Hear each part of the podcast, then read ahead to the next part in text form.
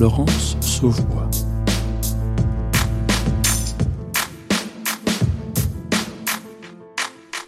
Ils ont été 650 à réussir le concours de chef d'établissement en 2019 sur plus de 4500 candidats.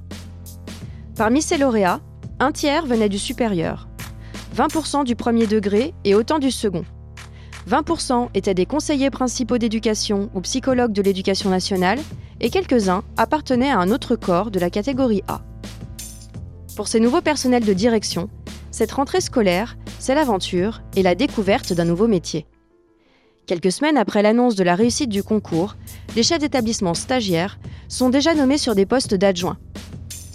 Dès la rentrée, ils doivent adopter une posture de cadre, c'est-à-dire prendre en charge la responsabilité de différentes actions, gérer administrativement un établissement scolaire ou travailler en partenariat avec les différents acteurs du monde économique, territorial, social et culturel. Bref, ils doivent piloter un collège ou un lycée. Sauf qu'on ne se décrète pas pilote, on le devient, en tâtonnant, en apprenant sur le tas, lors d'une année de stage souvent éprouvante et riche d'enseignements. C'est ce que vont découvrir Fatima Assioui et Bénédicte Gastelu, deux personnels de direction stagiaires de la promotion 2019. Ce mois-ci, le micro est dans la classe vous emmène au cœur de la prise de fonction de ces deux principales adjointes. Bénédicte Gastelu, je suis personnelle de direction, donc euh, principale adjointe du collège Paul-Éluard, à Vénissieux. Alors avant, j'étais professeure des écoles pendant un certain nombre d'années, puis euh, directrice d'école, non euh, déchargée totalement, donc j'ai toujours été directrice d'école et enseignante en même temps. J'ai ensuite passé un CAFIPEMF, qui est un certificat d'aptitude me permettant d'être maître formateur ou conseillère pédagogique. Et donc, euh, j'ai exercé la fonction de conseillère pédagogique généraliste pendant un certain nombre d'années. Puis ensuite, euh, pendant deux ans, j'ai été conseillère pédagogique départementale à l'inspection académique à Lyon sur euh, une mission de formation auprès des enseignants d'école maternelle. Dans ces années de conseillère pédagogique départementale, donc sur la deuxième année, j'ai passé le concours en ne pensant pas l'avoir tout de suite. Et puis finalement, ben, j'ai été affectée donc en début d'année euh, dernière au Collège Paul-Éluard en tant que stagiaire principale adjointe. Je m'appelle Madame Assioui, Fatima, principale adjointe du Collège Paul-Émile Victor à la pape alors j'ai été euh, professeur d'italien euh, en collège et lycée sur différents établissements en tant qu'enseignante titulaire en zone de remplacement. Et puis après, ben, suite à ça, j'ai passé le concours de chef d'établissement. Il y a une phase d'admissibilité qui consiste en un écrit. Donc euh, cet écrit consiste à diagnostiquer en fait une problématique d'établissement. Donc on a un certain nombre, un gros dossier de 20 pages, 20 un certain nombre de documents au travers desquels euh, nous devons définir une problématique de cet établissement et euh, mettre en place euh, un plan d'action pour résoudre cette problématique. Voilà, donc c'est un écrit plutôt intéressant parce que c'est quand même plutôt concret même si évidemment il y a des attendus institutionnels forts, une connaissance des textes, une connaissance des dispositifs, des instances à mettre en œuvre pour résoudre cette problématique. Donc c'est voilà, c'est quand même un exercice, hein, mais c'est un exercice, on va dire, stimulant intellectuellement. Ensuite, donc après cette admissibilité, il y a un oral qui là est beaucoup moins stimulant, beaucoup plus effrayant, parce qu'on passe un oral devant euh, ben, des personnes qui ont des hautes fonctions euh, dans l'éducation nationale, disons. Et puis là, euh, autant de jurys, autant de définitions de l'examen en fait oral. Donc voilà, ça peut aller de questions purement de connaissances à des mises en situation plutôt euh, ardues à résoudre. Et en fait, ce qui est testé, c'est évidemment la connaissance de l'institution, la connaissance des dispositifs, la connaissance des textes, tous les aspects sécuritaires, mais aussi ben, notre personnalité, je pense. Quand euh, on est conseillère pédagogique, si l'on veut euh, évoluer dans son métier ou se développer professionnellement, en vérité, on peut choisir entre rester conseiller pédagogique ou devenir inspecteur d'éducation nationale premier degré ou chef d'établissement voilà, moi j'étais quand même dans une perspective d'évolution professionnelle. J'avais envie euh, de goûter euh, aux fonctions de pilotage. Donc du coup, après, s'est posé la question est-ce que je veux être IEN ou euh, personnel de direction? Je trouve que la fonction d'IEN actuellement, c'est quand même plutôt compliqué d'être autonome et libre. Et le chef d'établissement a quand même une marge d'autonomie certaine. Nous, ici, on est au cœur du terrain. Le personnel de direction, c'est quand même une personne qui peut suivre les parcours des élèves et ça, l'IUN euh, est beaucoup plus en distance. Moi, j'avais envie de revenir euh, en proximité des élèves parce que quand on est conseiller pédagogique, en vérité, on intervient auprès des enseignants, on va dans les classes, mais les élèves, en vrai, euh, sauf sur des situations particulières avec des élèves qui ont des troubles du comportement, par exemple, ou des élèves qui sont en situation de handicap, avec une famille qui est en difficulté, on a peu, en fait, l'occasion de suivre le parcours. Et là, je retrouve ce que j'aimais enfin, ce que j'aime dans mon métier, c'est pouvoir suivre un élève. Ici, j'ai de la chance, je peux les suivre au moins trois ans. Donc, euh, c'est assez génial. Euh, l'unité territoriale, l'unité de temps, l'unité de lieu, l'unité aussi de personnes, en fait, d'être dans, dans une équipe, ça me manquait aussi. Je faisais partie d'une équipe de conseillers pédagogiques, mais en plus en distance là, même si je n'avais pas la même perception, je pensais que vraiment on serait une équipe tout de suite. mais non. Donc, mais ça, j'avais envie. J'avais envie de refaire partie d'une équipe, mais de proximité en fait. Voilà. Euh, j'ai toujours su que je deviendrais enseignante parce que pour moi c'est quelque chose, c'est le meilleur métier au monde et je le pense encore aujourd'hui, même si je suis devenue principale adjointe. Euh, sauf qu'en étant euh, professeur d'italien, on est sur plusieurs établissements. On ne peut pas aboutir à quelque chose de, bien défini avec les équipes. Je me suis vite projetée dans quelque chose qui était au carrefour de tout ça. J'avais envie d'aller au-delà de tout ça et de travailler avec les différents partenaires, notamment les familles. Et en tant que professeur, on est vite frustré. Hein. On a l'espace de sa classe. De temps en temps, on arrive à sortir un peu de sa classe pour accompagner les élèves euh, voilà, dans, dans un autre cadre. Mais euh, bah, c'était un concours de circonstances. Hein. J'ai un, ami qui passait le concours de chef d'établissement.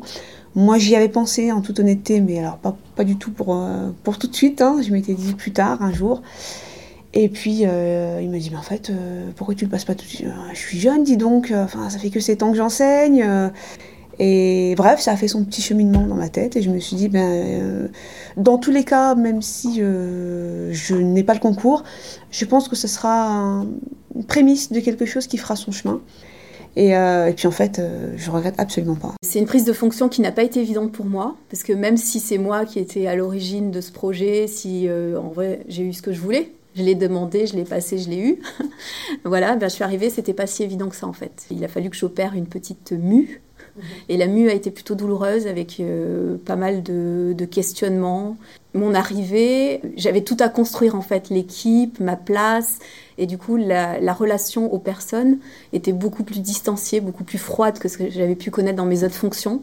Parce que en fait, j'étais un pilote et que dans la tête euh, des gens avec lesquels je travaille, eh ben, il y a une distinction entre les professeurs et l'administration. Et je fais partie de l'administration pour la première fois de ma vie, en fait, professionnelle. Je fais partie de l'administration et je ne le savais pas.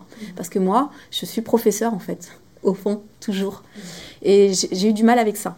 Après, la fonction de pilote, euh, c'est pas une fonction qui se décrète. Il a fallu que je sache quel pilote je voulais être je ne savais pas en fait, je, m'étais projetée évidemment, j'avais des idéaux, euh, je serais un pilote pédagogique, oui, sauf que ça se construit. Du coup, euh, bah, j'ai dû euh, voir l'escalier que je devais monter, j'ai vu que j'étais tout en bas, ça a été difficile aussi de me retrouver en situation de ne pas savoir et de savoir que je ne savais pas et d'en prendre conscience. Et voilà apprendre c'est pas toujours très facile. Donc ça n'a pas été évident jusqu'aux vacances de Toussaint Vraiment, où je me suis vraiment posé la question de savoir si c'était vraiment ce que je voulais faire et surtout si j'en étais capable. Et puis je suis en REP+, c'est un choix, j'ai passé des entretiens pour être en REP+, parce que je venais aussi du REP+, et j'avais envie dans euh, l'idéal que j'ai bah, de service public en fait, euh, je voulais être en REP+, parce que je sais qu'il y a fort à faire, qu'il y a beaucoup de choses euh, à mettre en place pour répondre aux besoins de, de ces élèves et de ces familles, et ça, ça me... Voilà, c'est le cœur de mon de ma motivation, je pense. Mais euh, c'était pas euh, si évident. J'avais peur de ne pas être à la hauteur, de me dire je suis inexpérimentée, je débute, j'apprends. Est-ce que je ne peux pas apprendre au détriment des gens avec lesquels je travaille ou des personnes que je dois servir en vrai? Les enfants, les élèves, les familles. C'était dur de faire face aux enjeux. J'ai mis du temps à me rendre compte qu'il y avait des choses que je savais encore faire quand même, au bout de 20 ans dans l'éducation nationale. Voilà. Bon, ça a été, voilà, ça a été, non, ça n'a pas été évident. Je voyais, euh, je fais partie d'une promo, et je voyais mes collègues qui étaient tellement euh, heureux d'être personnel de direction, et j'ai pas été heureuse tout de suite euh, dans ma fonction, moi. J'étais trop, je pense, impressionnée. Je crois que j'avais envie, j'avais très envie, j'avais très envie de travailler, j'avais très envie de donner, j'avais peur Parce que nous, on a tous envie. Quand on passe le concours, on a tous envie de, de l'avoir, euh, euh, d'être personne d'encadrement, euh, d'accompagner. Mais on ne sait pas si on va correspondre au profil attendu. On ne sait pas si nos qualités, nos défauts sont compatibles avec ce poste-là. Donc beaucoup de stress. voilà, je suis contente d'y être. Fatima Assioui est contente d'y être. Contente d'être enfin au cœur de l'action et de pouvoir assurer ses différentes missions. Une mission qui lui tient à cœur, c'est de conduire une vraie politique pédagogique dans son collège, en concertation avec l'ensemble de la communauté éducative. Lors de la réunion de pré-rentrée au collège Paul-Éluard de Rieux-la-Pape, Fatima Assioui participe aux conseils d'enseignement qui ont lieu l'après-midi entre professeurs de chaque discipline. Quand vous allez travailler ensemble là, sur ce projet-là, il faut le décliner sur, euh, sur toute l'année. Euh, c'est pas quelque chose qu'on travaille sur une heure de cours. Ah, on va travailler le concours de l'éloquence, mais ça peut être un projet de dire, ben voilà, euh, notre projet final, c'est de participer au concours de l'éloquence. Dans ce cadre-là, chaque début de cours, euh, on va travailler ça. il y aura une mise en voie de ça, il y aura un élève qui passera là-dessus. Il y aura. Même ça sous forme de spectacle à la fin de l'année, d'une certaine façon. Exactement, ça peut être ça aussi. Pour déclarer des textes qu'ils auraient écrits. Mm. Parce que justement, il faut, il faut que les élèves comprennent que ce que vous faites en classe, ça a de la cohérence aussi sur ce qui se passe dehors la compétence euh, de la langue, elle, s'incarne totalement dans le concours de l'éloquence. Et quand on fait du français, on ne fait pas que du texte, on fait aussi de la mise en voix, on fait aussi énormément de choses à travers la liberté de soi, à travers l'expression. Donc ce serait dommage de l'externaliser alors que tout commence dans la classe, dans la salle de classe. Je, pense que le volet pédagogique a euh, un poids énorme dans la fonction du principal adjoint, enfin d'un adjoint en fait. Parce qu'on tout est lié. L'organisationnel n'est pas détaché du pédagogique. Au contraire, s'il l'est, c'est qu'à mon sens, il y a un problème. Et c'est d'ailleurs une première chose que j'avais pu évoquer lors de mon premier entretien avec l'inspecteur, puisqu'on a un premier entretien en début d'année avec l'inspecteur où on définit un petit peu ses, objectifs d'année. Et c'était vraiment ça. C'était comment faire. Euh, de, ma fonction de principal adjoint, un vrai levier de pilotage aussi à ce niveau-là, au niveau pédagogique. Et quand on parle d'organiser l'année, le fonctionnement d'un établissement dans son année, euh, le calendrier, il est pédagogique. Quand je, discute avec les enseignants et que je leur demande de me faire un retour sur toutes les actions et sorties, mon ambition derrière, c'est bien de proposer un calendrier pédagogique qui soit mis au service 1 de la construction des parcours des élèves, puisque quand on fait des actions, surtout en REP+, où on a plusieurs dispositifs qui sont perlés ici et là et qui perdent de leur sens, on a justement cet objectif pédagogique de remettre du sens sur toutes les actions qui sont faites au sein de l'établissement. Et quand on fait des réunions de fin d'année en conseil d'enseignement et on participe à des conseils d'enseignement où on a cette réflexion aussi du, notamment cette année où ça a été une année bien compliquée avec l'année du Covid-19 où on n'a pas pu aller au, bout du programme, ben, la première question c'est comment est-ce qu'on fait un point de situation sur les enseignements, où est-ce qu'on en est et comment est-ce qu'on prépare l'année d'après? Et ça fait le lien sur ce que je comptais vous aborder plus tard, alors du coup je fais une petite digression puisque quand j'ai parlé de la paix, j'ai aussi pensé à ce qu'on avait dit l'année dernière, en fin d'année, sur, vous savez, toute la problématique du, confinement, des choses prioritaires qu'il fallait qu'on retravaille avec les élèves, etc. etc. Donc, dont fait partie la compétence rédigée, puisqu'on s'était donné des objectifs. Vous vous souvenez, on avait complété un tableau avec des objectifs euh, enfin pas des objectifs, des priorités selon les niveaux. Vous vous souvenez ou pas Oui, Et on avait dit sur tel niveau-là, il faudrait plutôt euh, privilégier l'écrit, euh, la dictée, etc., etc. Donc ça, pareil, je vous laisserai en rediscuter entre vous, mais voilà, ça fait partie aussi des, choses qu'on s'était dit qu'on retravaillerait cette année. Je n'ai rien révolutionné, mais disons que j'avais à cœur de définir à chaque fois des objectifs pédagogiques, de réfléchir avec les professeurs sur des, des parcours d'élèves, sur des problématiques, par exemple euh, bah le travail par compétences, euh, les, évaluations, l'enseignement par compétences, de remettre en fait, euh, par exemple sur le côté organisationnel, sur Pronote ou sur Pronote, on a les professeurs ont travaillé sur des référentiels de compétences. Moi, mon travail, c'était de mettre ça dans Pronote. Sauf que je me suis vite rendu compte que je pouvais en fait réfléchir avec eux aussi. Et puis en termes de pilotage, voilà, la question de savoir est-ce que en vrai je dois être présent tout le temps ou est-ce que c'était très frustrant pour moi de me dire je vais impulser des choses mais je vais pas être là et en fait, j'ai dû, je ne suis pas spécialiste de toutes les, thématiques. Donc, en fait, j'ai construit la délégation à ce moment-là, de me dire, ben non, je peux pas tout savoir, je peux pas être partout. Si je veux faire bien les choses, il faut que je hiérarchise. Et du coup, j'ai mis en place des commissions de travail avec des référents euh, profs. J'ai trouvé une satisfaction à ce moment-là de pouvoir euh, travailler en délégation et de donner des objectifs, mais généraux, qui sont déclinés par euh, les, commissions de travail à leur échelle. Et puis après, d'avoir des comptes rendus, de pouvoir passer à des moments sur des réunions, mais pas toutes. En fait, je, gâchais beaucoup d'énergie à vouloir être un peu partout et à rien maîtriser. Et là, j'ai trouvé plus de, de sens en termes de pilotage, du coup, je n'avais pas bien construit, euh, je pense, euh, ce qu'était le pilotage. Piloter, c'est pas forcément être là euh, tout le temps, toujours animer les réunions. C'était pas à moi de toutes les animer. Enfin voilà. En vrai, je pense qu'on peut travailler efficacement en tant que pilote ou en termes de pilotage que si on connaît bien les gens et du coup qu'on peut bien reconnaître aussi leurs compétences. Je pense que l'année dernière, j'ai passé beaucoup de temps à connaître chacun des professionnels avec lesquels j'ai travaillé à reconnaître aussi leurs compétences. On a beaucoup travaillé sur cette question de la reconnaissance des compétences euh, et puis de la reconnaissance du travail c'est pas si évident de reconnaître sans exposer, sans mettre en danger euh, les personnes, les personnels. J'ai passé beaucoup de temps à réfléchir sur cette question-là. Euh, je pense que j'ai pas mal avancé, mais que ça, euh, c'était quelque chose pour moi, c'était évident. En fait, quand quelqu'un réalise un travail, c'est évident de lui dire merci et c'est évident de dire à tout le monde que c'est lui qui l'a fait. Et en fait, non, cette évidence-là n'existe pas parce que quand on est une organisation humaine, il y a beaucoup de choses qui se jouent en termes.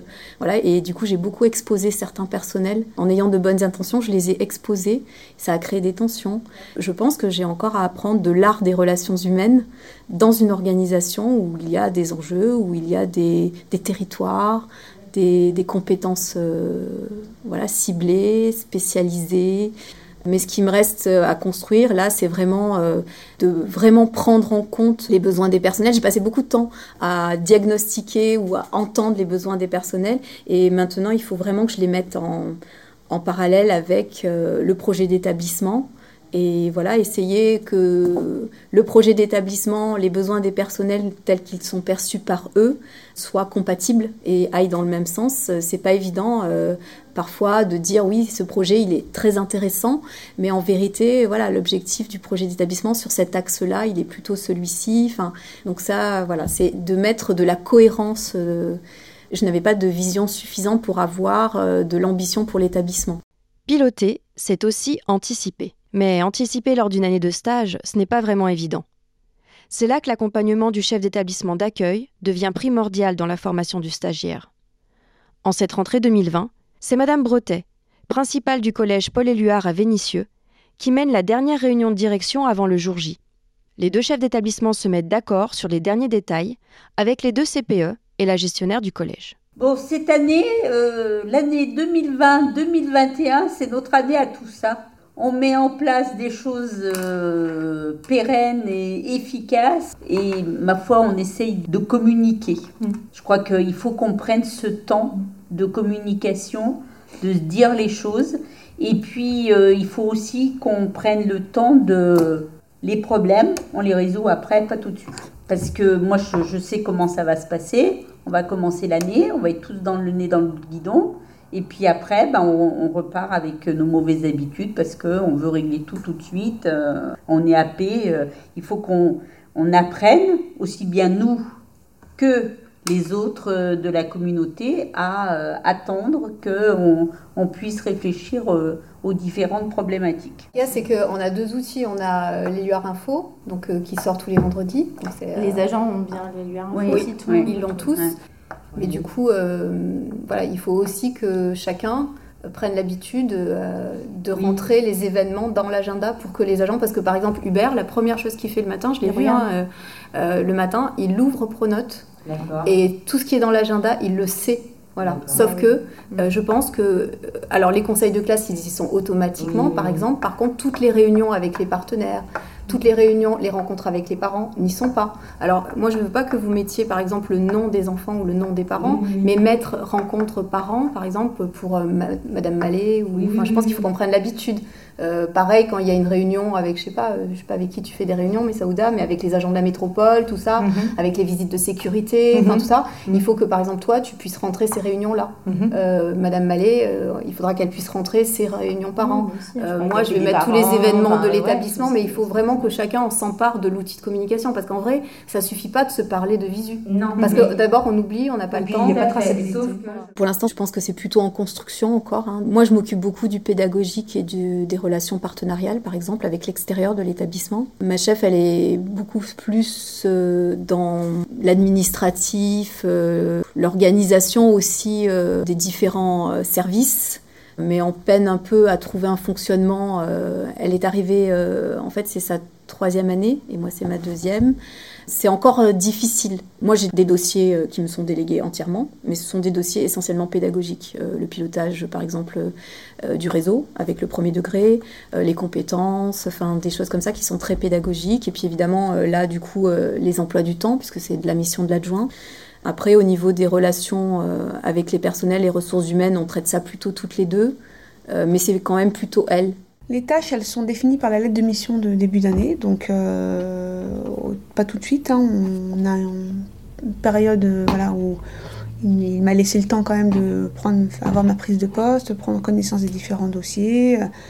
Et puis tout de suite, fin septembre, voilà, on, s'est réunis et puis on s'est dit, voilà, enfin on s'est réunis, oui, on s'est réunis tous les deux. On décrit les différentes missions de, chacun. Donc euh, ça nous permet voilà, de, travailler ensemble tout en, ayant chacun ses propres dossiers. Et puis euh, sinon, bah, c'est au quotidien. Nous, on a l'habitude d'avoir ce que j'appelle des sas. Euh, pendant toute l'année, j'avais mon petit sas où de temps en temps, euh, je refermais la porte. Je disais alors, Robert, c'est bon, j'ai fait ça. en fait, j'ai besoin. Je sais pas s'il s'en est vraiment rendu compte, mais j'ai besoin voilà, d'avoir son aval. Quand on est stagiaire, on sait pas, on fonctionne beaucoup à l'instinct parce qu'on n'a pas le choix. En fait, il faut y aller. Euh, mais on a besoin quand même de ne pas faire d'erreurs. quoi. Donc euh, de temps en temps, je rapporte oui, j'ai fait ci, oui, j'ai fait ça. Ça me permettait de, m'assurer de ne pas, de pas être dans, euh, la mauvaise direction. Depuis cette année 2020, le chef d'établissement d'accueil devient le référent au quotidien dans la formation des personnels de direction stagiaire. Ce qui n'était pas le cas les années précédentes. Didier Keff, inspecteur d'académie, responsable de la formation des personnels pour l'Académie de Lyon, explique les modifications récentes qui ont eu lieu concernant le rôle de ces tuteurs. Donc, euh, je m'appelle Didier Kev, je suis inspecteur d'académie et délégué académique à la formation des, personnels, euh, de l'ensemble des personnels de l'Académie de Lyon, dont des personnels euh, d'encadrement. Statutairement, au niveau national, il est demandé, c'est ce qu'on faisait à Lyon depuis des années, que soit affecté à chaque stagiaire un chef d'établissement référent, c'est-à-dire un chef d'établissement qui n'est pas le chef d'établissement d'accueil.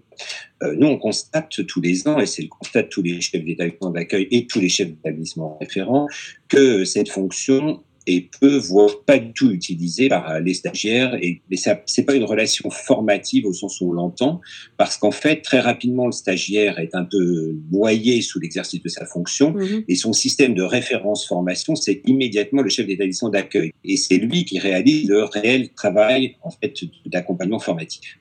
Du coup, euh, le recteur a, a, souhaité qu'on imagine un, un, autre dispositif, c'est-à-dire qu'en fait, le chef d'établissement référent, formateur, accompagnateur, tuteur, c'est le chef d'établissement d'accueil, c'est-à-dire qu'on officialise euh, l'investissement et, et, la fonction de formateur du chef d'établissement d'accueil.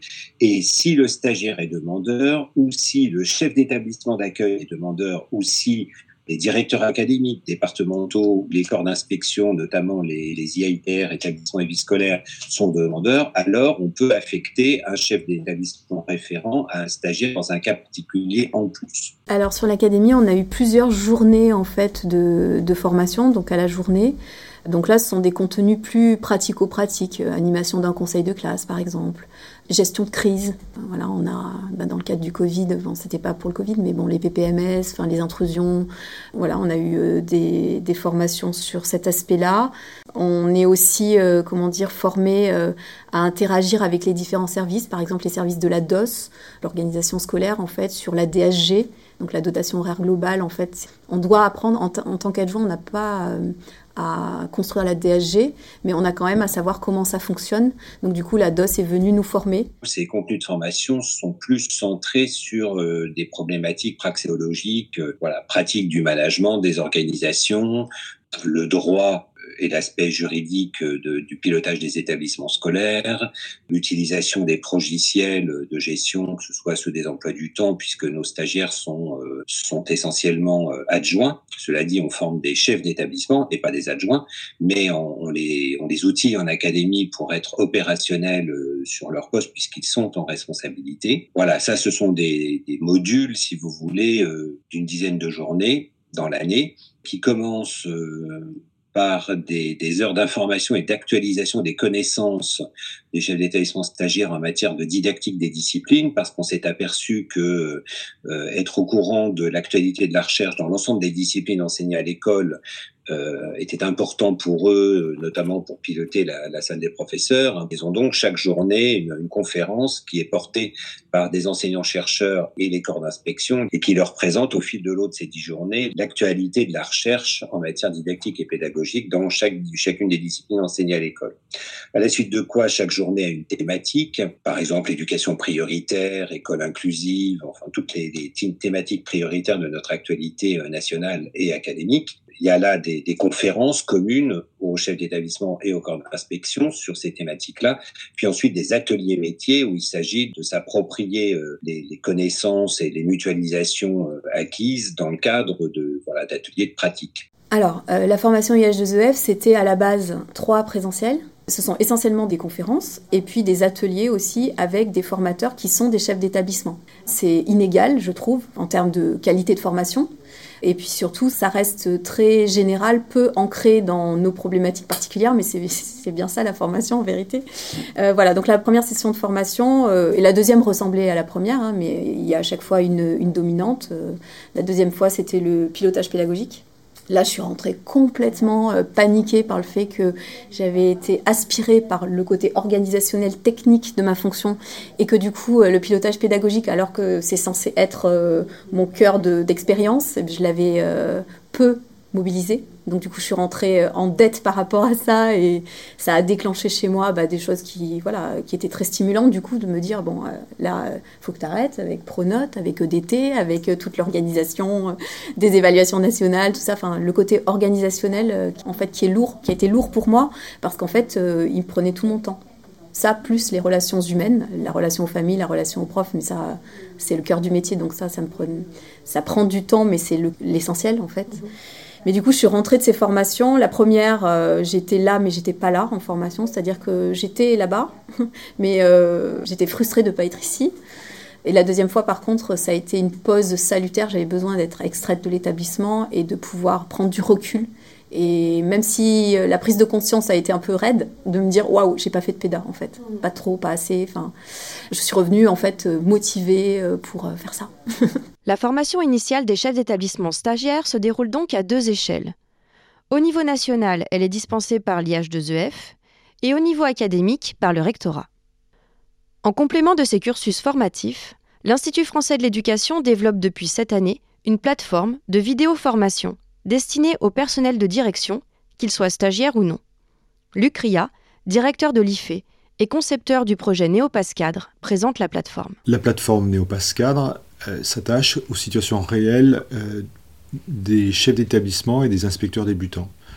L'idée, c'est d'arriver à recueillir un certain nombre de situations professionnelles qui sont emblématiques, qui sont euh, typiques pour eux, partagées par la communauté, voire parfois critiques, avec des tensions fortes euh, ressenties par, par les acteurs, par les cadres.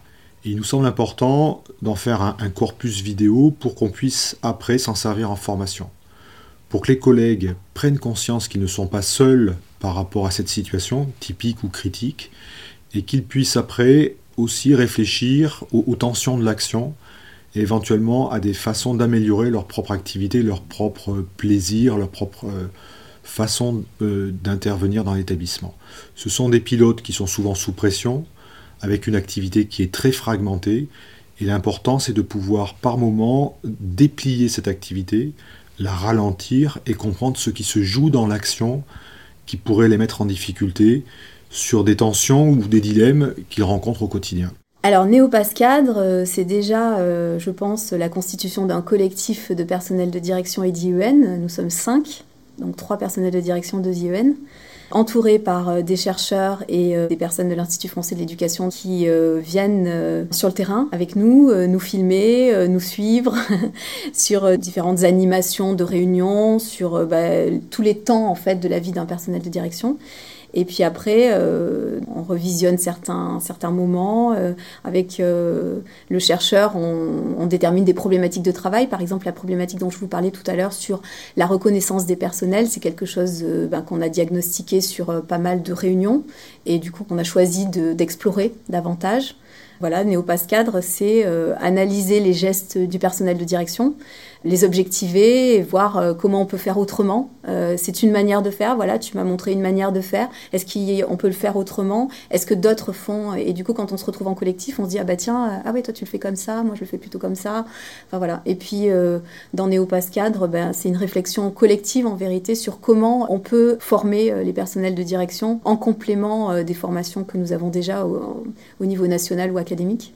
Qu'est-ce que ça m'apporte Moi, ça m'a apporté pendant toute l'année une vraie démarche réflexive. Je crois que, surtout quand on est stagiaire en plus, euh, on se retrouve vite, euh, ben vous êtes nommé, euh, je crois que c'était juillet, il me semble, ben vous rentrez dans vos fonctions tout de suite en septembre, puis vous êtes vite pris, happé par tout ce qui vous tombe dessus. Vous connaissez pas l'établissement, vous connaissez pas les dossiers, surtout en REP+, on a énormément de, choses à gérer. Et en fait, vous avez peut-être tendance à vous laisser immerger alors que quand on rentre dans, ce dispositif-là, on est forcé à, s'arrêter. Et je crois que ça a été un vrai, plus pour moi. Forte d'une première année de stage riche en enseignement et en émotions, Bénédicte Gastelu et Fatima Assioui font le point sur cette première année et expliquent dans quel état d'esprit elles abordent la seconde année dans leur établissement en tant que néo-titulaire. Je crois qu'il n'y a pas de mots en fait pour... Euh, pour qualifier une année aussi intense que celle d'un stagiaire personnel de direction. Je crois que voilà. Mais mm, elle est nécessaire à la confirmation de, de, cette entrée dans le métier. Euh, stressante, riche, passionnante aussi, émouvante. Et puis pleine de doutes, euh, voilà. Dans ma mission, il y a des aspects que je n'ai pas assez investi l'année dernière. Et, bah, par exemple, euh, l'accompagnement des, des professeurs principaux. L'année dernière, je les ai laissés un peu. Euh, j'ai beaucoup accompagné la sixième parce que c'était plus proche de ce que je savais faire. Là, j'ai les classes de quatrième, les PP de quatrième, donc euh, voilà, cet accompagnement-là des professeurs, aller plus en profondeur sur moins de dossiers, mener des choses à leur terme plutôt que de commencer plein de choses et de pas aller jusqu'au bout.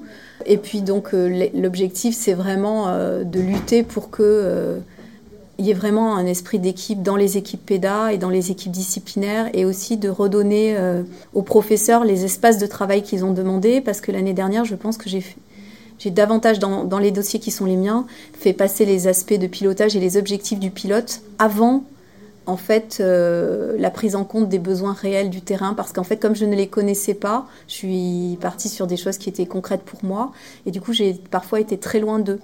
Donc cette année euh, on a choisi euh, de leur redonner des espaces de travail. Dans le cadre des concertations Reste Plus, on a des temps de travail. Donc là, ils vont reconquérir ces espaces-là pour leur travail à eux.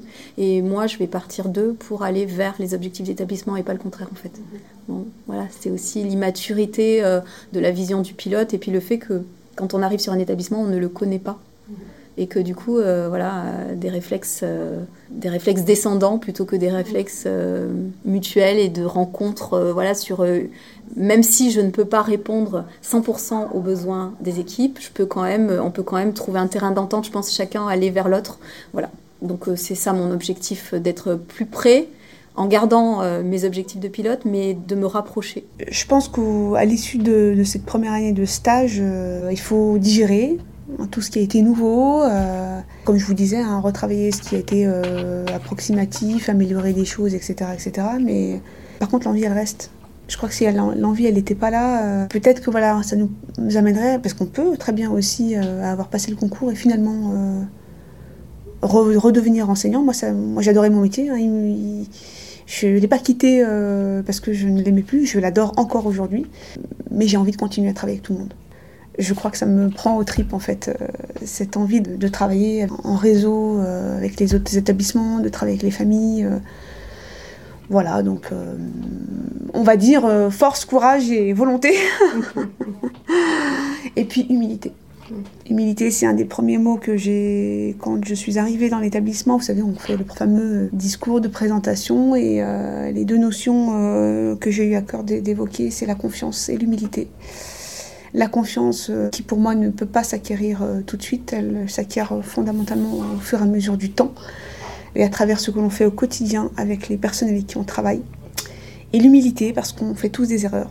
Et moi la première. Et il faut avoir, voilà, il faut que, moi j'ai besoin que les gens sachent que bah, si c'est pas parfait, c'est pas grave, qu'on me le dise et on s'améliore. Et, et, je crois que si chacun arrive à garder en tête ça, que il faut faire preuve d'humilité. On est, on est personne, hein. on fait juste quelque chose à notre niveau. Et si chacun fait quelque chose à son niveau et trouve le sens de son engagement, bah, je crois qu'on a gagné en, termes d'intelligence collective. C'est ce qui m'importe le plus. À la fin de cette première année de stage, Fatima Assioui et Bénédicte Gastelu parviennent à prendre du recul et peuvent enfin identifier des points forts, mais également des pistes de travail sur lesquelles elles souhaitent progresser dans les années à venir. Cette année d'expérience leur a aussi montré que le métier de pilote confronte forcément à des dilemmes. Faut-il maintenir ou renoncer à ces utopies? Faut-il appliquer ou bien aménager le prescrit? Faut-il imposer ou négocier? Faut-il contrôler ou faire confiance et déléguer? Faut-il s'engager sans compter ou s'économiser pour durer? Autant de tensions que les deux stagiaires ont pu diagnostiquer et évoquer avec leurs tuteurs respectifs leurs formateurs, leurs pères et les chercheurs de l'IFE. Le micro est dans la classe, c'est fini. Je souhaite remercier chaleureusement Bénédicte Gastelu et Fatima Assioui pour leur accueil et leur confiance, mais aussi toutes les personnes qui ont participé à ce reportage. On se retrouve le mois prochain pour un nouvel épisode du micro est dans la classe. À bientôt!